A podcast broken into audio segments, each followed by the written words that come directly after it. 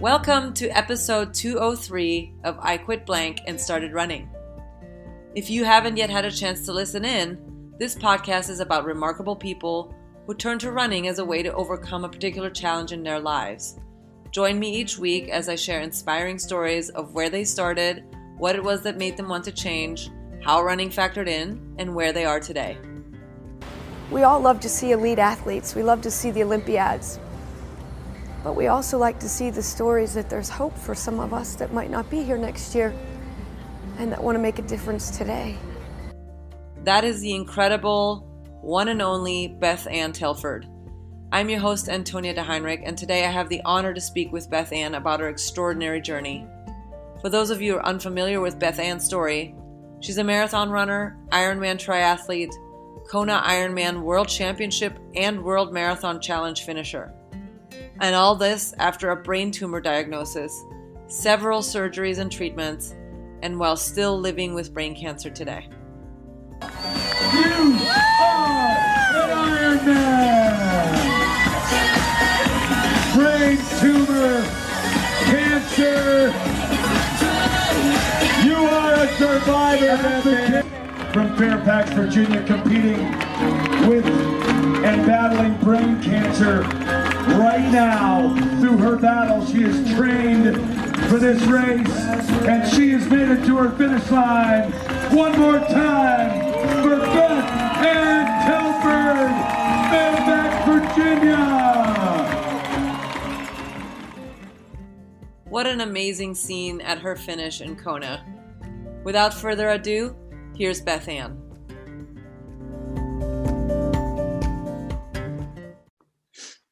Good morning, Beth Ann. How are you? Oh, good morning. I'm doing great. Great uh, to be here with you and talk about some exciting uh, things other than politics these days. I will try to steer clear. It is a very uh, interesting week. So, thank you for uh, taking the time to speak with me this morning. I'm I know it's it's a crazy time. So, I'll just jump into an introduction real quick. What's your name? Where are you from? And what do you do? My name is Beth Ann Telford. I'm originally from Harrisburg, Pennsylvania. For a living, I'm an events coordinator for the federal government, and um, I'm here in Washington, D.C. now. This is my second home, but home to me is Harrisburg, uh, Pennsylvania. Very cool. So, what was your most recent run and how did it go? Well, with COVID, you know, they weren't doing a lot of races, as you well know, and people were very bummed out. And I had a lot of friends that wanted to qualify for Boston or actually just be in a race where you had timing, you had people, you had volunteers and crew. So I was looking at something in my hometown when I was home uh, a couple weeks ago and noticed that there was the Harrisburg Marathon there in Harrisburg, Pennsylvania and it was a Boston qualifier. So I reached out to my running friends and and someone that you had interviewed, Suzanne Swanson, who has a great story. Um, that's another podcast to listen to that you had. Um, so a bunch of us uh, went to Harrisburg uh, last Friday and we prepared for the Harrisburg Marathon. It was a beautiful course. They changed up the marathon course due to COVID. They asked that a lot of people don't come out. They staggered the race over two days, Saturday and Sunday. We got into a Saturday slot and we took off around 7:40 in the morning. Then they staggered the runners. It was very sparse run, but absolutely beautiful because you ran around um, the riverfront, which is very well known um, in the capital of Pennsylvania, and it's just absolutely beautiful. Little little hills on the bridges and some trail, but it was just a great day. Unfortunately, it was hot. Uh, one of the runners did qualify and she came in first place for our age group. She happens to be 65, and my doctor but uh, nonetheless, I was very proud of her. And the rest of us had a good race, but um, the heat got to some of us. Yeah, that's incredible that your doctor qualified and won her age group. That's awesome. Yeah, she's she's amazing. She's an ultra runner. Um, and she really just took her time. Her pace was beautiful, and uh, it was just great to see her come in. Awesome. And, you know, I mean, again, steering clear from politics, but what a morning to be running in Harrisburg.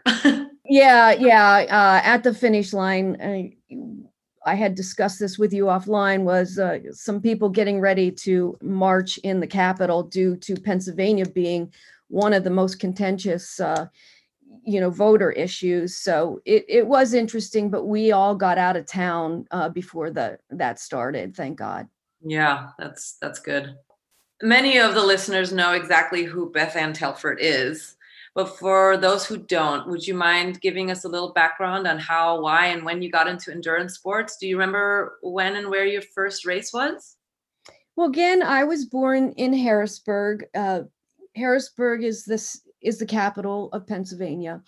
And we resided on the other side of the river that I was explaining about the marathon in Camp Hill, Pennsylvania. I went to school there, um, did my studies there, but I was an avid field hockey. I was a group sports uh, athlete. I never did, you know, I think singular. So I played hockey. I played soccer, I played softball, but my number one thing that I got scholarship for was field hockey. And for field hockey, you only had to run the uh, mile to qualify for the team. So that was something, you know, I dreaded, but we all did it and had to do it. And drills, of course. So I never was, you know, a 5K or I wasn't you, the half marathon marathon i re, i never did that when i was in harrisburg doing my schooling but I, from all the young ages, I was always athletic, always on my bike as a kid, running around, always throwing ball with my dad. Um, but when I moved here to DC right after 9 11, you couldn't help but see everyone on the Potomac River and in DC running either early morning, after work, and especially the weekends. It was like running was the big thing, not biking. So I took an interest in that and I talked to some friends that I work in the government with. And they're like, yeah, everyone, you know, especially in summers, you know, fall, they're training for this Marine Corps marathon. So I looked into it and I was like, wow, this is incredible. Not only am I running in the city, but I'm running past monuments, I'm running with the Marines and military.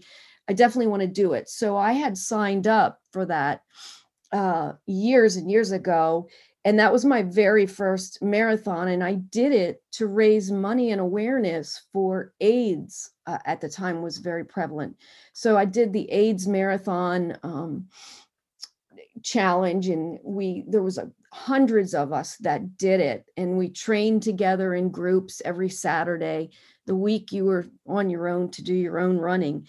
But that was uh, my first race and that was uh, wow it was in the early 2000s uh, that I did that. Very cool. Okay, so that's interesting. You always have run to raise awareness or funds for something. And then did you get into triathlon as well or was running your your focus? Running was my focus and and then when I got sick is when I started to do the triathlons. All right. Well, we'll get into that. Yes. So you had been racing um, or running marathons for a number of years. Uh, would you say that it's true that you were at the peak of your, I guess, endurance capabilities and athletic achievement in 2004 when you ran that year's Marine Corps marathon? Something happened during that race, right? Yes, I I was. I was feeling very good. Uh, the only thing that I was worried about was. Um, they were asking people to defer or you know listen to their body because it was the hottest marine corps they've had on record believe it or not. So i felt like i can run in the heat. I, I don't have a problem with that and i can run in the cold. I prefer the heat. But i i went out and i did it. At that time um i wasn't running for any anything. I just was running the marathon. Um lots of great friends out there supporting. And um I felt good. You know, I wasn't at my peak to say because I feel like I was at my peak after I got sick, but at this particular marathon, for where I was, my age, my weight, all that stuff, I felt very good. I had trained well. Um, but unfortunately, mile 19 at the time was on Hains Point. It was like 18, 19. And um, I felt this really big pop in my head. And my gait, which is your running stance, it started going left and right, almost like I had uh, had too much to drink. And I was hitting people, and I looked up as soon as this, you know, shock came to my head, like you go into a plane and you have to clear your ears. That was exactly the feeling. And I looked up and I remember the area I was in because it was a lamppost and it was the first one coming around the tip of Hains Point. So, you know, I got myself together. I'm thinking, wow, I really can't focus. I'm foggy here. I'll get to the next uh, water stop. Maybe I'm dehydrated. The heat got to me and I'll take in some electrolytes. Well, I got there and I tried to take in water, electrolytes, you know, I tried to do some salt tablets, all that. And I still wasn't feeling good. I ended up finishing that race. And, you know, that was that. Um, the last few miles, of course, were not great because my my gait was off and I just was my sight was foggy, but I did end up finishing and I reported to work the next day. The Marine Corps Marathon is always the last Sunday in October. So Monday, I go to work. And you have to imagine where I work, they have uh, historical furniture, historical artifacts that have been there for years. And they're in a place that have been in place for years as well. Well, I was running into these items. I uh, was forgetting meetings. I was uh, getting on the metro system, which is our subway system in here in DC. Instead of coming out to Virginia, where my home is, I got on the line and went the other way, ended up at the last stop in Maryland. So this was happening throughout the Monday, Tuesday, and Wednesday after the race. And Wednesday, my boss, who was a presidential appointee, called me into his office and he said, Beth, um, there's something going on with you. And I, I think he thought maybe I was drinking, I was on drugs or, you know, something, but he was very nice about it. He's like, you need to get yourself together. This was after I had messed up his schedule. I just wasn't focusing, not doing correspondence correctly. And so uh, Wednesday afternoon, I had an appointment at GW. Now, GW is George Washington Hospital. At the same time, I'm still seeing my doctor at Hershey Medical in Pennsylvania. And I had dropped him a line and said, Hey, something's up. I'm going to go to GW. Can you follow up with this doctor? So I see a doctor there, and they immediately thought I was, you know, had an inner ear infection. So I was like, okay, this is good. What do I do for it? And then they treat me for that.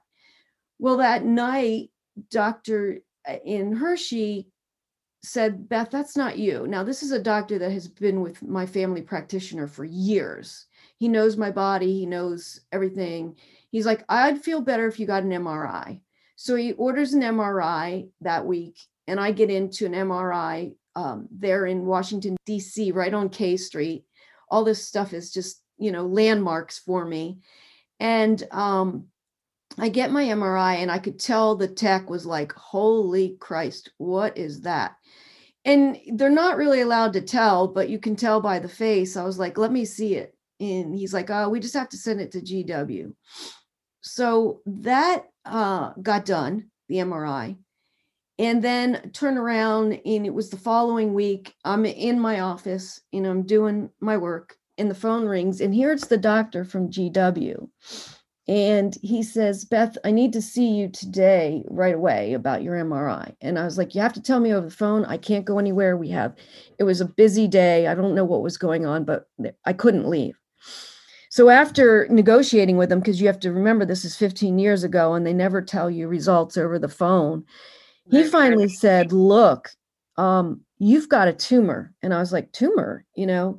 And again, 15 years ago, how many people heard about tumors? Or his next sentence was, Yeah, it's a brain tumor. So I'm like, I do not know one single person with a brain tumor. I didn't. So I'm thinking, and you know, I'm just stunned. I'm on the phone with him, and he's like, "You need to come in. We need to take action. You know, it's in your left frontal lobe." So immediately I get on the phone with my doctor at Hershey and he goes, Yeah, Beth, um, what do you want to do? He goes, I don't want you to come to Hershey because it's not good, but get in and see the doctor at GW and we'll make a plan. So immediately I hung up the phone and I remember I went to the stairwell of our building and I just sat there and I cried. And I was thinking, you know, because he had warned me, both doctors, not to get on Google and Google it because you're not going to like what you see. So I went to the stairwell and I just cried. I'm thinking, who can I call? And the first thing you think of being, you know, at the age of 35, I wanted to call my parents and I couldn't. And I tell you why I couldn't. My mom is a recovering alcoholic, and um, I just was feared that, you know, she hears that her baby daughter, I'm the baby of three, I have two older sisters, has brain tumor and it's serious and it's in her head. And you know, I didn't know much, so I didn't want to alert them. My mom's the rock, my dad's my hero, so I couldn't call them. So I called, you know, a dear friend of mine who's my partner um, and has been. And I told him, and he's like, and he's a rocket scientist. He works at NASA and just, you know, out there. So he was like Googling right away. And he's like, we're going to get through this. I went back into the office, gathered myself together. I went in to see my boss, again, a presidential appointee. And he said, I knew something was wrong. And I said, Well, I feared you thought I was like on drugs or, or alcohol he immediately called his wife, um, and they're an older couple, and she took over my whole entire case.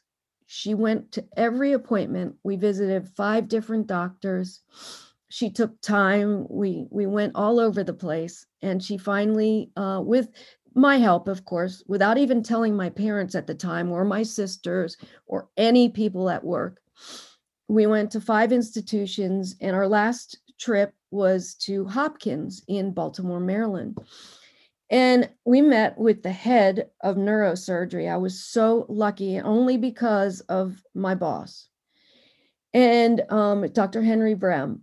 And Dr. Brem, out of the other five, four that we had met, was the only one that gave me hope. The other ones were like, you know, we have to do this and there's a chance of this and that. And it was very, very gray what they gave me. Well, Dr. Brem really talked us through every question. And again, my boss's wife, Nora, she wrote all the questions out. She was asking everything. I literally was just going through the phases. I sat there and I'm just not even talking, talking when asked to, but very minimal because I'm in a state of shock because I've got this. Yeah, I just wanted to say. Yeah, I got this thing growing in my head and i'm like googling like famous people who has them you know and it's like you don't hear about brain cancer. So anyway to get back to my medical situation so we went ended up at hopkins. He gave me the best option and really to this day dr brem is my best friend. When people get um, their mri and they notice they have brain cancer they know to call me because dr brem will look at the at the scripts and at the MRI um, ahead of time without seeing the patient and immediately like say, well, we'll take that case or this is what you should do. And if you're in Texas, this is who you should see. So that's the type of relationship I have built I built with all my doctors, but especially Dr. Brem. So he's not just my surgeon, he's like my best friend um, and and my angel that has saved me. So that's like the story of that marathon and why the Marine Corps Marathon is so very special to me. So special that I um, have not missed a Marine Corps Marathon even after two brain surgeries. I got myself together enough to either run, walk it, but I've finished the last several marathons since then. I haven't missed one Marine Corps since. That's incredible really incredible. Because this was 15 years ago yeah? Exactly 2004 and i was operated in 2005 okay and you were what 35 at the time? I was 35 yes. Oh my gosh I, I'm 51 now. I can't even imagine because uh, obviously being only 35 and receiving a cancer diagnosis and not just any cancer diagnosis must have been as you said, an unimaginable shock and completely overwhelming. um, especially because you're an athlete. You know, you had to kind of you had to relearn basic motor skills. Is that right? Yeah. So going into the surgery, you know, you you're given all these things. You you have to get what what they say is your life in order, especially with a, a brain tumor or, or if you've got very serious cancer. So when they say you get your life in order, you get your will together, you get your power of attorney, you get your living will, all that stuff. At 35, who the hell is thinking of that? You know, I am in a great position at my job. I'm athletically fit. The only thing that in my prior uh you know childhood that bothered me which is crazy um was I had migraines a lot during high school. And I would come home to where I had to put ice packs on my head and a black room. And I always told my mother when she understood me, um, was that I had something growing in my head. And that was kind of like the standing joke every time I got these migraines. And then to come forward at the age of 35 to find out that I had a tumor that you know was for someone at the age of 65 they can determine like age of stuff. And um it was just crazy. So it had been there for a while and you know going into the surgery dr brem said you will you know your sight there'll be an issue with that probably um that uh you know i need to learn to walk again. And eventually, if I wanted to, run again, um, but it wasn't going to be the same. So going into all that, I thought, well, my running career's over. What am I going to do? I don't like to crochet. I'm not one to sit still. I'm not a binge watcher. You know, what am I going to do? So there was a lot going through my head. And I remember the drive up there from my house here in Fairfax. It's about an hour drive. My parents were in the car and my partner he was driving and it was so quiet. And i i just cried inside because i wanted to be strong and when we got there and they prepped me for surgery my dad was the last person to say goodbye to me and he said to dr brem he said why can't you take me? I i don't want this to be my daughter. This can happen. And my dad actually had um, a little mental breakdown and it was so tough because going into it, I thought, you know, I'm going to die before my parents. And I'm actually kind of happy about that because they're my best friends. Uh, my mom has changed. She's a recovering alcoholic, as I said. And those two are my life. And when I saw this with my dad, I thought, you know, this is going to hurt him so bad, but I'll be happy because I won't have to bury them. And I remember that was the only light in my tunnel then. And seeing my dad like that was like the last straw. And um, you know, I woke up a couple days later in ICU and uh I couldn't see out of my left eye. It was very blurry. And um, you know, I, I found out that I wouldn't have children and so then I was really determined to get out of bed and and try to walk. And that's that was days later. Um, it was tough. Yeah, I can't. I mean, I can't even fathom what that must have been like. I mean, I I can relate to the relationship with your parents because I'm the same way. I'm very close with my parents, and I've not even remotely gone through anything like you. Um, so yeah. So you had to start walking again literally. Correct yes. I i walked with a walker uh for my rehab first of all.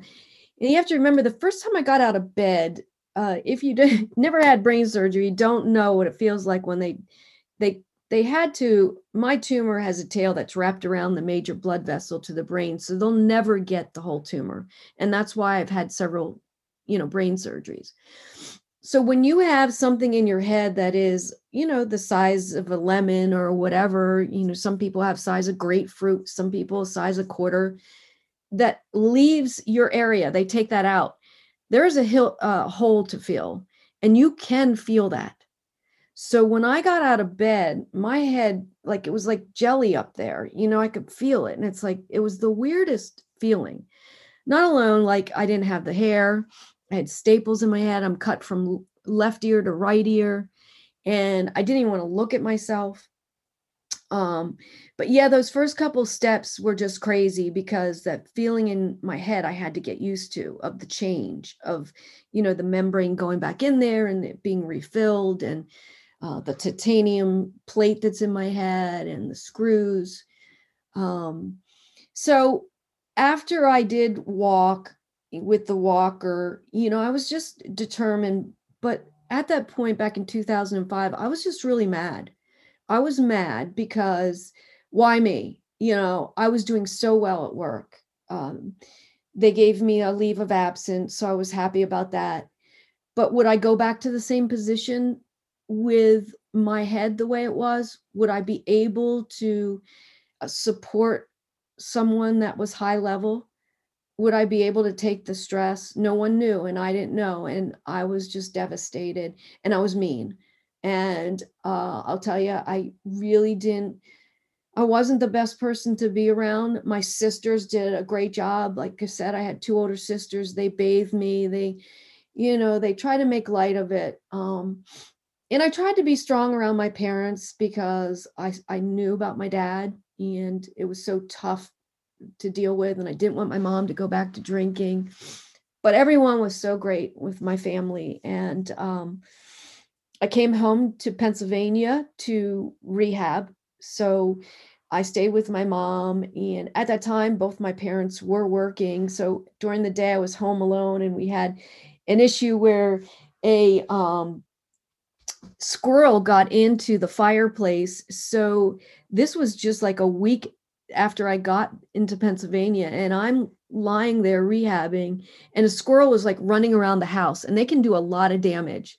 So I phone my brother in law and he thinks i'm joking because the meds that they had me on you know cause you know you to see things that weren't there or anticipate things that aren't going to happen so he thinks i'm joking. So i hang up with him. He comes down to the house and i'm on the phone with my mom and sure enough it's a damn squirrel. We had to call you know the uh, animal control. Uh, but back home uh, in another light, they were having a 5K run walk in my hometown, uh, actually on the street and everything where I grew up. So I said to my mom, I said, let's do this as rehab, you know, the 5K.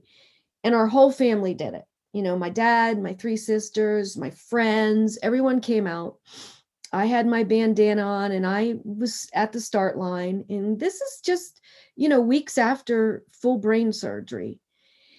And I'm off the walker by then, and I'm walking pretty good. I'm feeling good. My weight's not good. I'm really down. Um, the uh, steroids that they gave me either cause you to gain weight or lose weight. And I actually was just really active on them and I lost a lot of weight. So we're at the start line, and my mom and sisters are there with me. My dad goes off, and I wasn't sure what he was doing. And um, my mom goes, Now we are going to walk this as a family. And I was like, Yeah, I had no intentions of doing anything else. And we get out there and we get to the halfway mark. And all of a sudden, I hear my father yelling. And I was like, Where is that coming from? And I'm trying to look the best I can with one eye and I keep hearing my dad say, Beth, come on, pick it up. Now, at that time, I'll tell you what, that is when it took me back to my days playing sports at high school and collegiate level, where my dad was alongside the sidelines when they allowed parents with bullhorns and cowbells and him screaming at me saying, Move it, get moving, trip her, you know, all the things that a parent would say to push their child. So I took it that in the back of my head, I looked at my mom and she knew what I was going to do. And I I took off running. Now, was I running at an 8 minute pace? Hell no.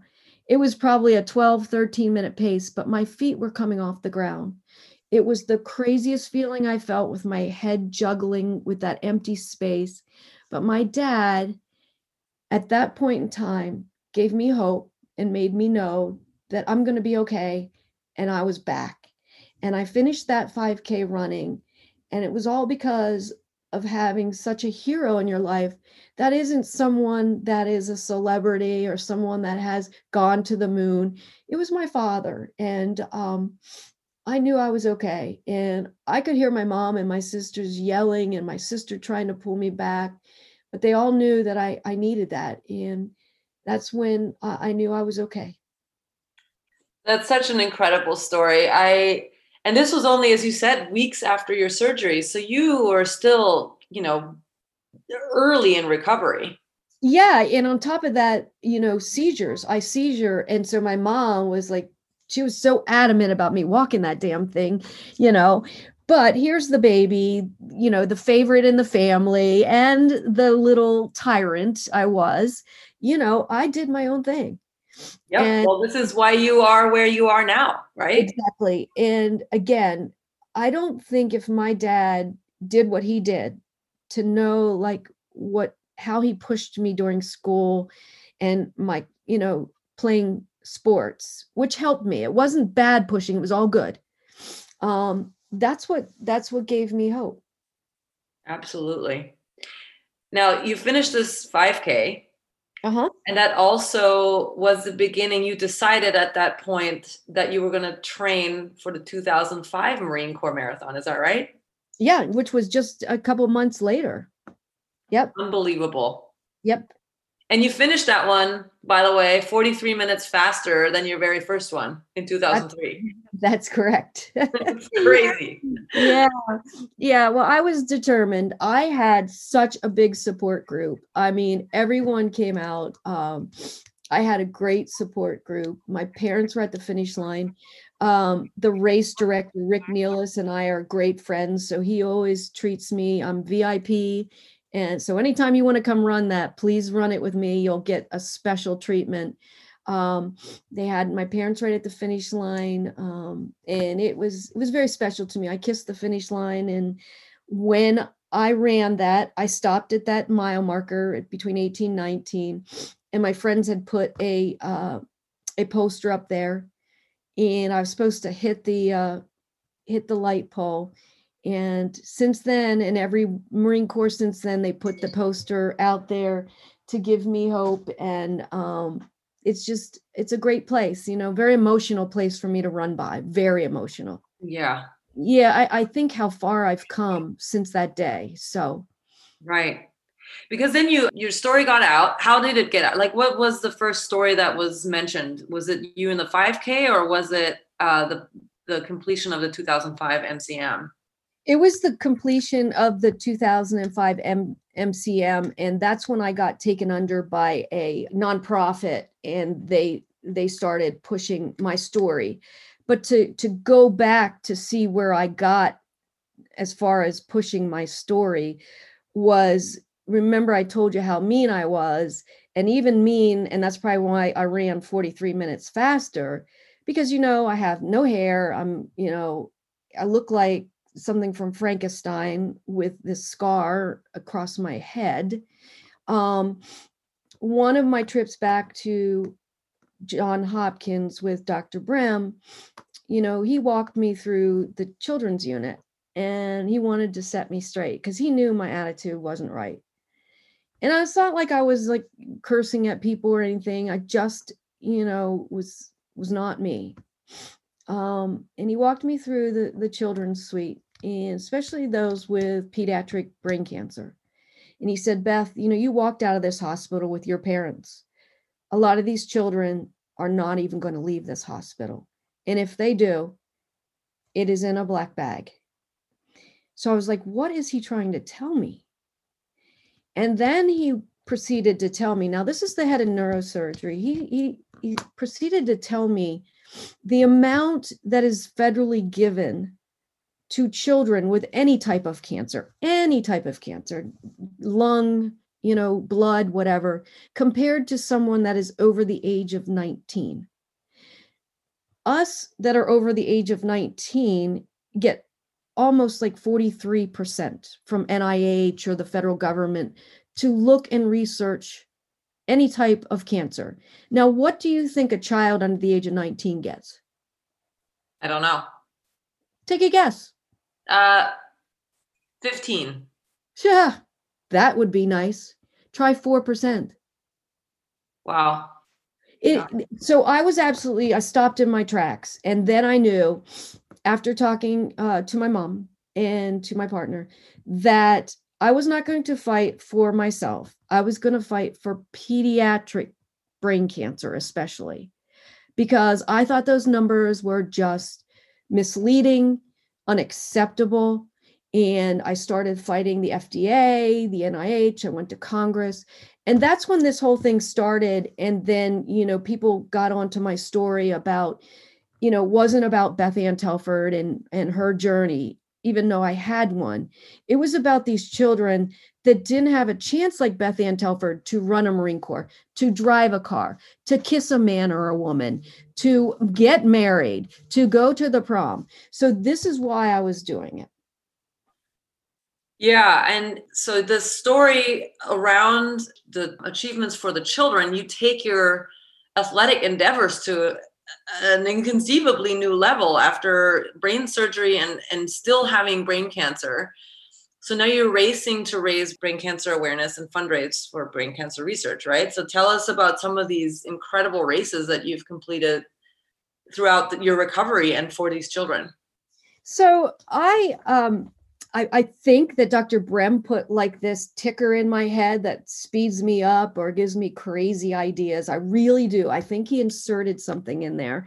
But on another note, um, yeah, I I accelerated in my my athletic abilities. I went back to work just to cover that. I did. I, I went back, same job. Um, I, I felt much better, obviously, and was doing great. Uh, really had I still to this day have to watch what I'm doing because I do get confused. So I take it slower. But I started, you know, of course, doing all the Marine Corps marathons, but then I wanted to qualify for Boston.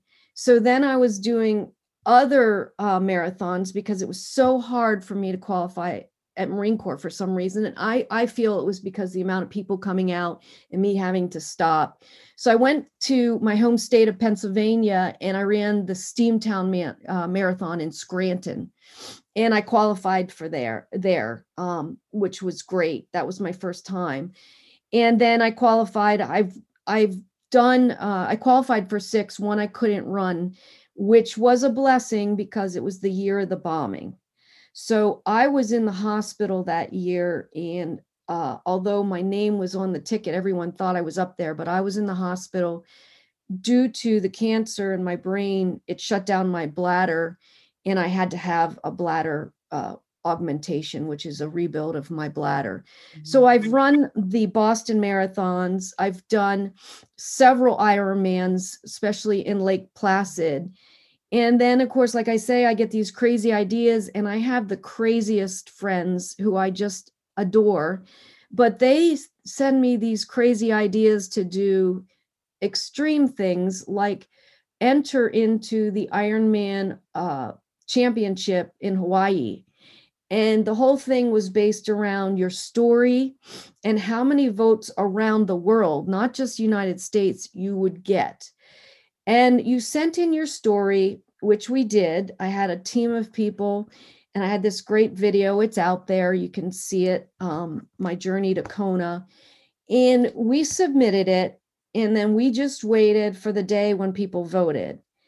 And it went on for several weeks where people all around the world and i had such a great team of people just pushing and voting every day and you know saying you're going to win you're going to win. I had no hopes of winning because this was huge and they had so many awesome stories to paraplegics to alcoholism to uh, near death you know stories. They were just all amazing.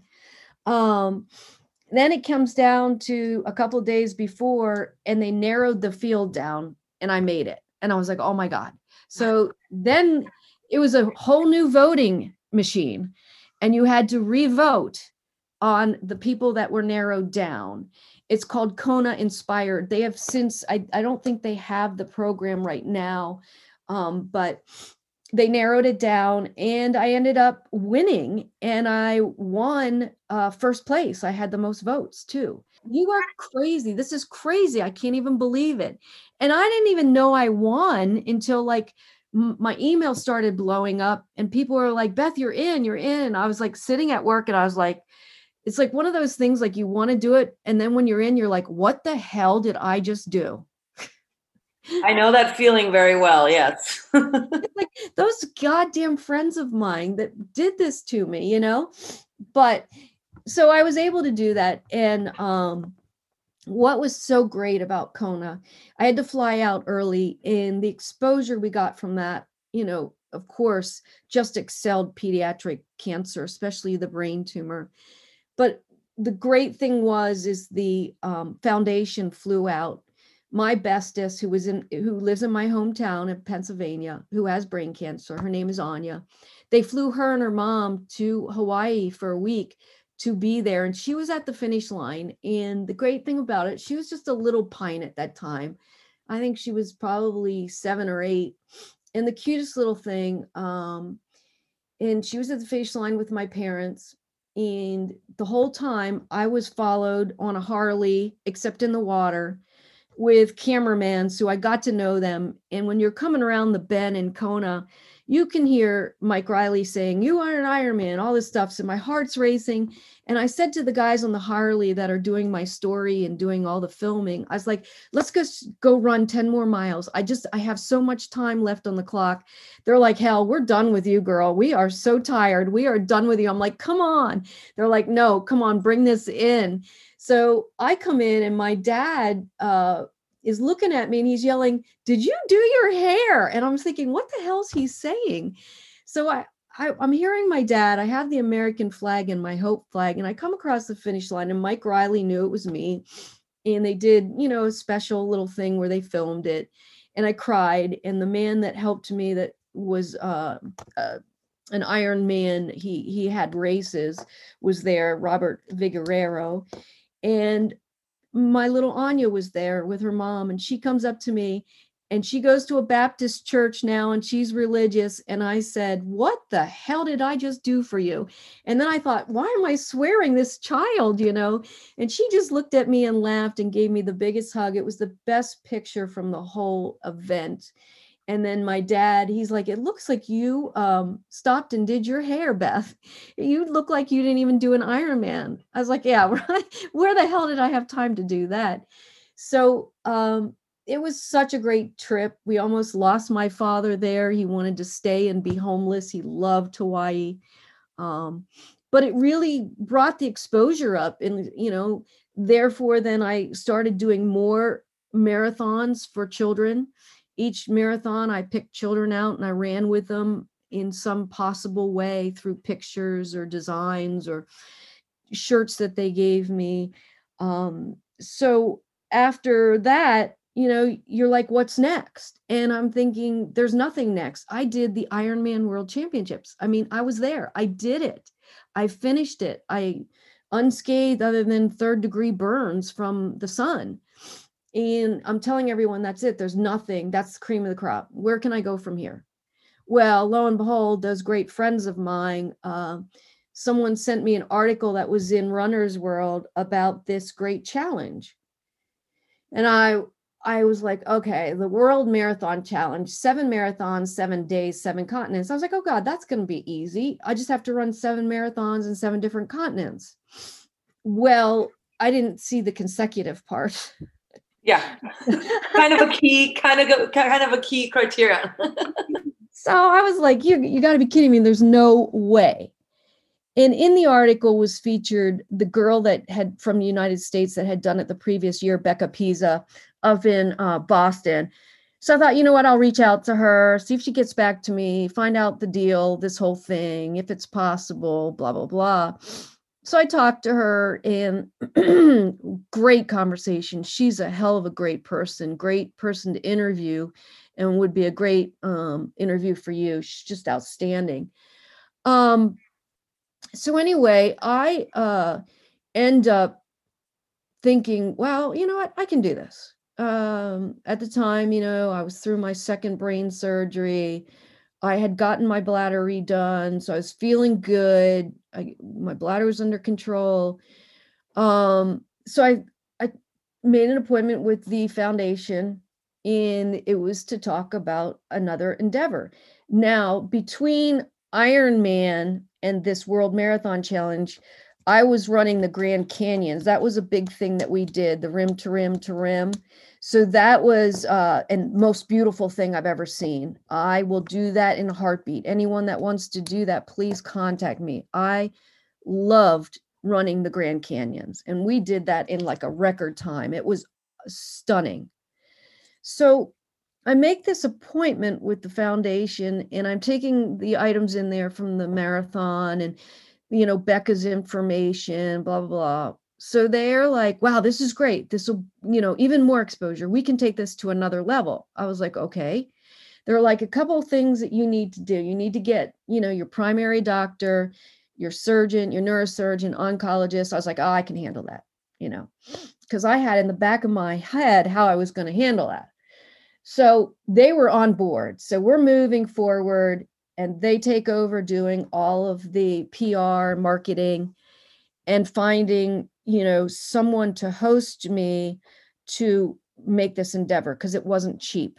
And of course, we don't want to take funds out of brain cancer, um, you know, funds from that. So we had to find someone that would be able to do that. We we had that person.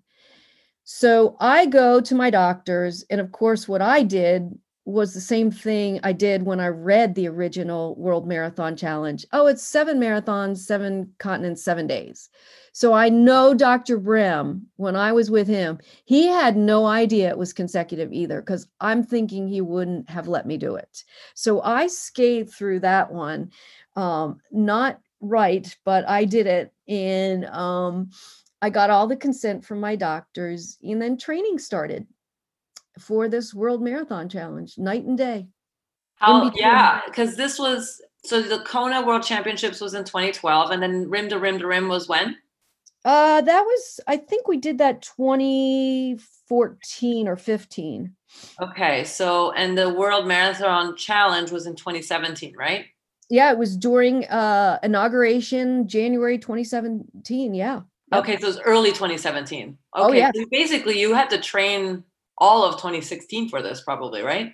I did the whole entire time. And I, you know, I kept my full-time job. They I had leave enough to uh take the leave, plus they gave me some, you know, time because I had worked a lot.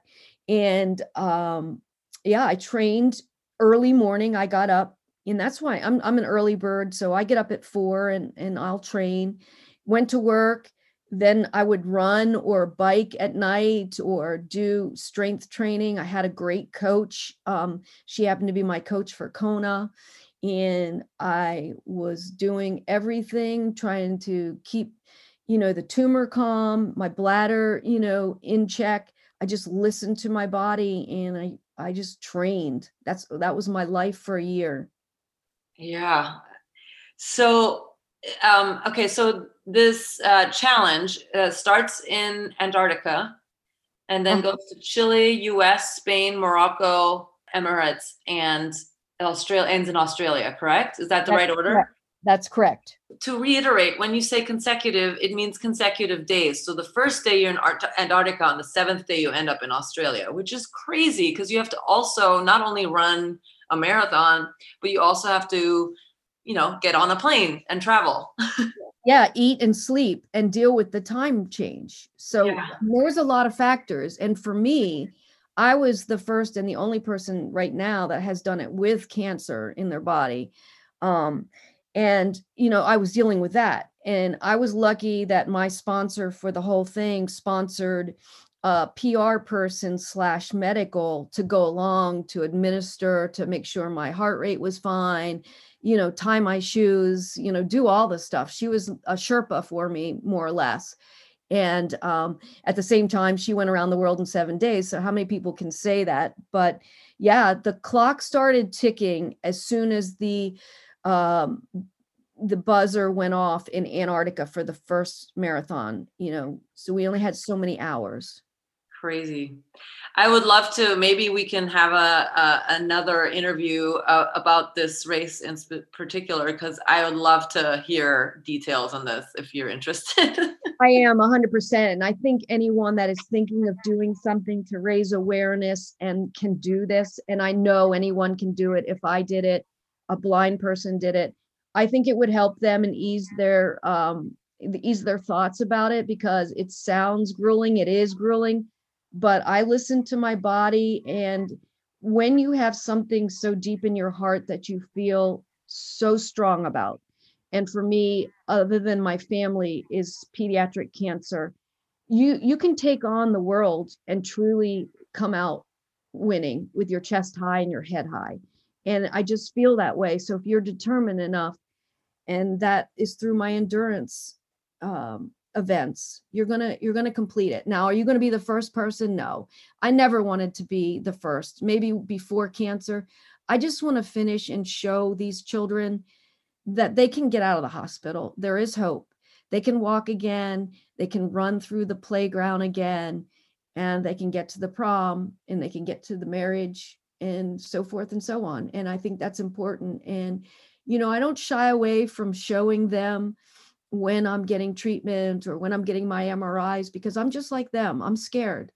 And, um, you know, I'm 51 now, but I still share the days I go back to Hopkins and sad news and the good news because we're all going through it together. And I think it's important.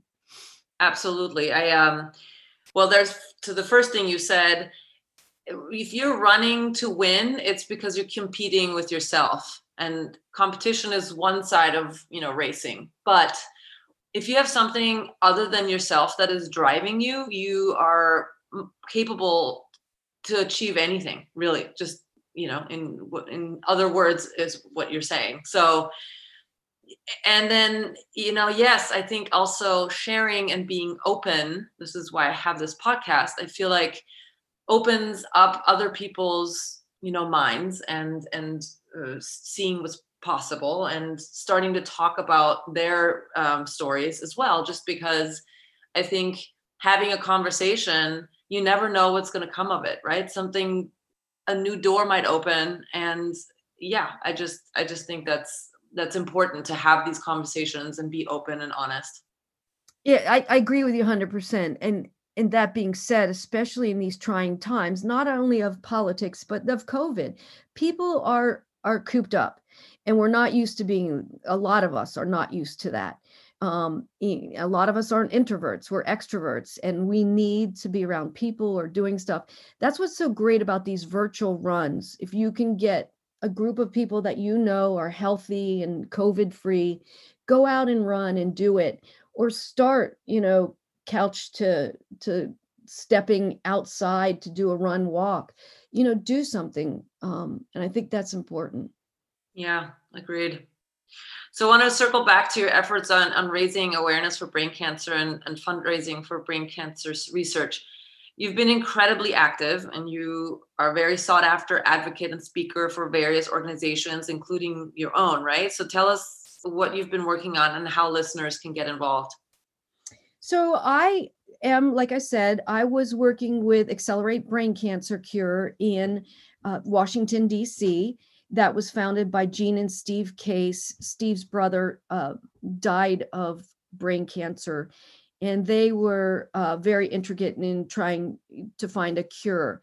They have, uh, as of December, closed their doors um, and are only doing their finance part of um, of their case foundation. So accelerated brain cancer cure no longer exists, which is was was very saddening for me. But um, there's so many great outlets out there. So I've been doing a lot for the National Brain Tumor Society, which is in Boston.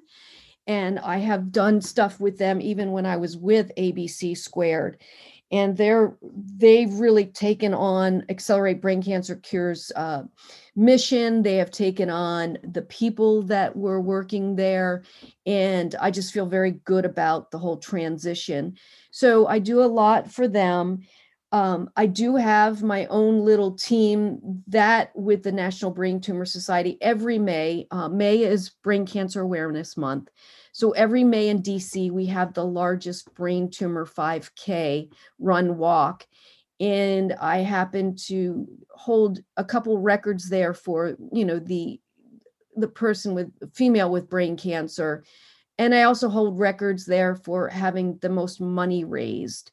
Now, over the years, you can only imagine I was, you, you, know, training for bigger things, but this 5K is is something that's very special to me due to the fact a lot of us survivors or uh, parents of children, um, child children of parents come out, you know, vice versa, and we get together, and it's a huge 5K. It's it's so it's wonderful. And uh, this year, of course, with COVID, it was canceled but um, so I have Team BT. So I do have a site. It's www.teambt.org. Um, on there's a lot of you know my video clips coming back from and prior to the World Marathon Challenge. We did over 300 media outlet interviews. So that was amazing in itself. So there's a lot there that you can find. And um, you know, I've I've been ambassadors for different people prior to um, doing my big event in World Marathon Challenge at Kona. I, I did Team Inspiration, which is a cancer warrior foundation that's run out of Maryland, and that's still in existence. It's it's a great um, platform for people that really want to do Ironmans mostly, but they do marathons as well so that's where I am right now. I'm um, doing a lot of speaking, as you can imagine, and that's been helping people. Um, and I'm just getting out like I did just the Harrisburg Marathon. I ran that for two people, one person that uh, is a very dear friend of mine. His brother uh, got brain cancer, was in Philadelphia. Unfortunately, after his surgery, he got COVID and passed away just uh, two weeks ago. Um, so I ran it for him. And then I ran it for my very dear friend who is a senator in Pennsylvania who has severe brain cancer. So I ended up running that race. And I, like I told you, every race, I don't do it without, you know, taking people with me or people coming out that have cancer. So every race is very important to me, no matter what length, distance, time, um, or location.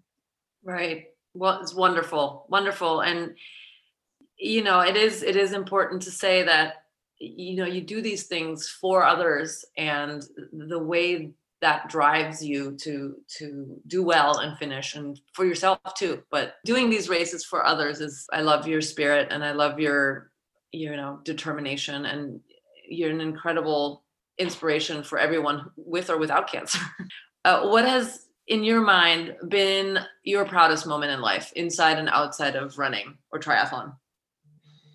Um the proudest moment of my life would be um you know i'm a fighter and i get that from my father. My father uh you know i don't come from money. My father was a food broker so he ran around in a car all day you know stocking food at grocery stores and then he did various jobs you know ended up in the Senate delivering mail, but he always was doing something. He always worked very hard, very hard.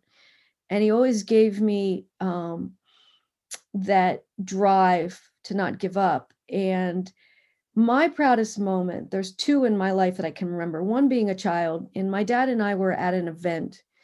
And um, at that event, I had, it was a raffle, and I had won a men's 10 speed bike. Now, I was just probably eight or nine, but it was something that I won and I gave it to my dad. And we went over to my dad's father's house and my dad just rode that around. It was my dad has that bike to this day, it hangs in the garage in his house. And my dad was just so proud of me. And I just felt like I had given my dad, you know, a Maserati. um, and then this is a bittersweet moment. My my grandfather had died, and my grandfather was very tough. Uh, this is my dad's dad. When I came across the finish line at Kona, I said to my dad, I whispered to him and I said, Dad, do you think Pop would be proud of me? He said, I know he would be proud of you, but not as proud as I am of you.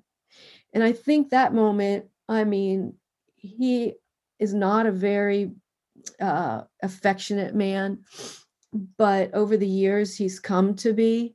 And when I heard that and what he said, it just, um, it was like the best thing anyone has ever said to me. Um, the best thing that's going to happen to me is we're going to find a cure for cancer. Maybe not my cancer, but one day the paper's going to read we have found a cure. And I hope that's soon. But those are two moments that stick in my head was my dad's bicycle, which he still has. Um, and the moment that I asked my dad if my grandfather would be proud of me, and he turned it into him being more proud of me than anyone. So that meant a lot. I love that. I really do. I love the bike story. I like both stories, obviously. Yeah. Yeah. They're both, you know, related to your dad. And, you know, I think about my my relationship with my dad and it, it certainly um, struck a very strong chord. yeah, and it's not like I love my dad more than my mom. I know I talk a lot about my dad, but my um you have to remember my years growing up, my mom really wasn't there. She was a, a, a really bad drinker. So but she has changed. She is a saint now. She could be in sainthood.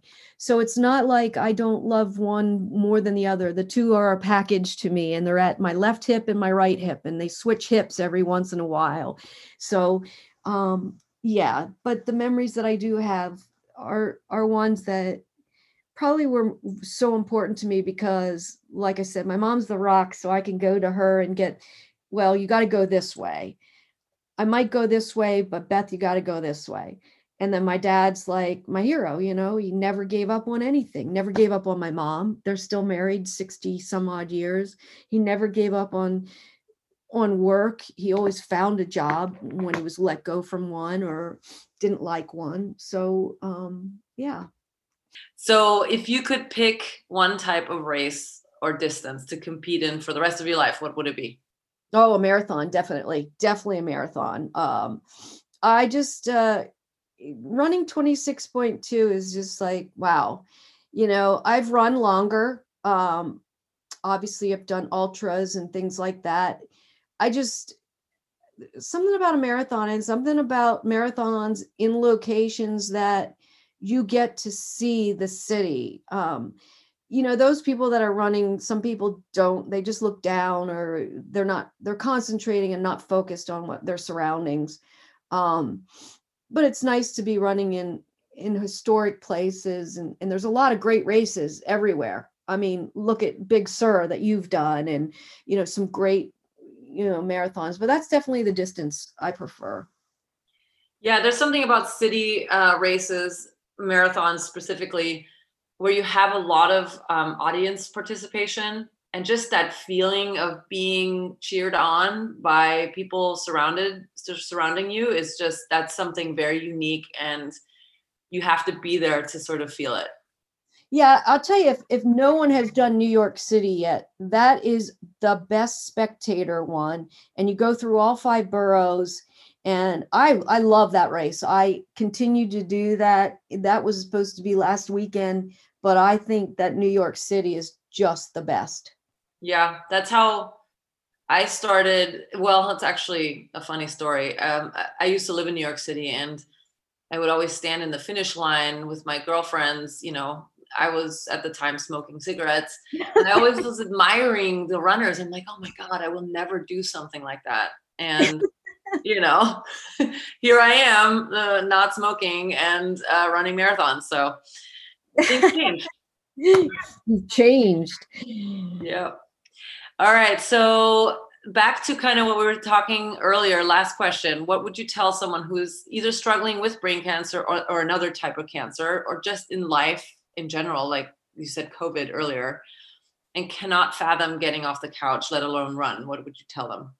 this this comes up a lot in my life in 15 years like i mean it's countless i get emails i get calls you know how how do you do this how do you push your body or someone that doesn't even like you say just is overweight or just drinking or smoking you know what can i do to at least get off the couch. So this happens to me a lot. And it goes back once again um, to my father instilling uh, Winston Churchill saying into me, which is never, never, never give up. One of his fa- you know favorite speeches that Churchill does. So, you know, from my father, I've learned to be tough, to not give up, to continue on my dreams, no matter if I had two cents in my pocket or $200 in my pocket. Um, he instilled that, you know, if it's in your heart, you're going to do it. And that's what I believed. And going back to the point where you have someone that reminds you of something good, like father being on the sidelines, yelling and telling me, you know, keep going, keep going, that that you can.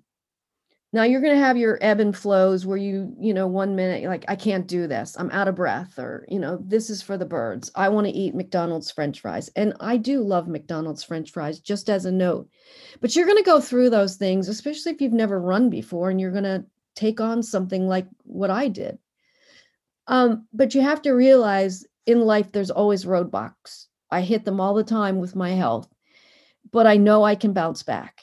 And I go into each surgery knowing I'll run again one day, maybe not as fast as I did five months ago, but I'm going to do it. And it's all in your heart. And if you have something that you're so determined to get rid of in your life or to inspire someone else or to raise funds for someone else, you're going to do it. It's just like getting up and brushing your teeth and combing your hair and walking out the door to start your day. It's I, I feel that um I'm going to be and I am better than I have been before my cancer. And I would not take this back in a heartbeat. If God came to me today, or whoever the higher power is, and said, Beth, we're going to reverse all this, we're going to take this back, I would say, hell no. Because you have no idea. One, the amount of money that I've raised has been wonderful. The people that I've met, that have touched not only my heart, but my entire family, not just my parents, my sisters, my brother in laws, my partners, my dear friends. Um, I wouldn't give this up for the world. So, when you want to do something in your life and you're determined or you're tired of being heavy or drinking or smoking, just remember it's not going to be easy. Anything in life that you want isn't easy. We're going through tough times now, we're locked down. Um, you just have to push yourself and never, never, never give up. Right. And you don't have to tackle a marathon. Just Heck, take no. one step at a time. Run a Mhm. mile, walk a mile, right? Yes, or you know, do a. Uh, they have those mud. The mud you know, runs or the Yeah, uh, those are mudder. Yep. Yeah, those are fun. They have little simple ones. They have, uh, you know, petite Ironmans. You know, little triathlons. Get involved in that where you can excel both in swims, you know, bike and run, and that gives you a variety of different things. I love doing little sprint triathlons. Um, you know, just get in the pool and swim. Um, weightlifting, you know, anything. Just keep moving and keep your mind on better things. Yeah, I agree.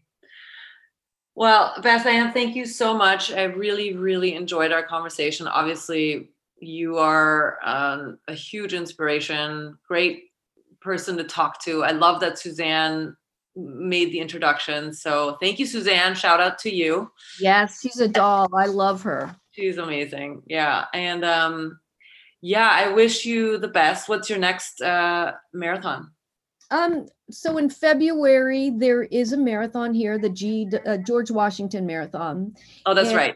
Yeah, Yeah, I'm going that- to pursue that. I think Suzanne, I think, you know, there's a group because it's a Boston qualifier. And that'll give me more time to work um, on speed. And on that race, I can, um, you know, I don't think a lot of people will be out for that because it's cold and um, I can really concentrate on qualifying because I would like to qualify. Awesome. And you will. Yeah. And uh, maybe one of these days we'll be running something together. I would love that. Yeah, I told you, um, Suzanne and I are willing to come out there after COVID. I would love to come out there and run, uh, definitely, even if it's just our own little run um, and hang out and drink some wine. But I do look forward to another podcast about the World Marathon Challenge because I think people would find that very interesting and, and um, maybe inviting to do. I agree. Awesome, Beth Ann. Well, have a wonderful rest of your day thank you again, and we will definitely be in touch. All right, sounds great. And thank you. And um, I hope I've inspired people listening. And then my training shirt says run with purpose, finish with pride. Yeah, that pretty much sums it up. I hope you enjoyed my conversation with Beth Ann as much as I did.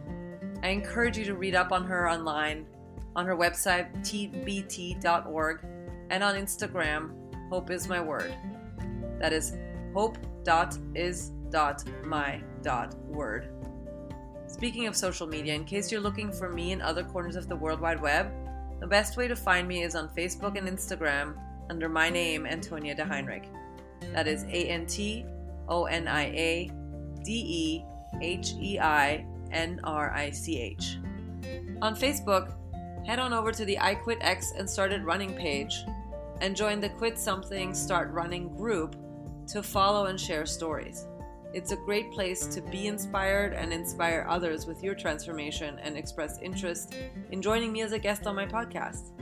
Or you can just simply email us at quitxstartrunning at gmail.com.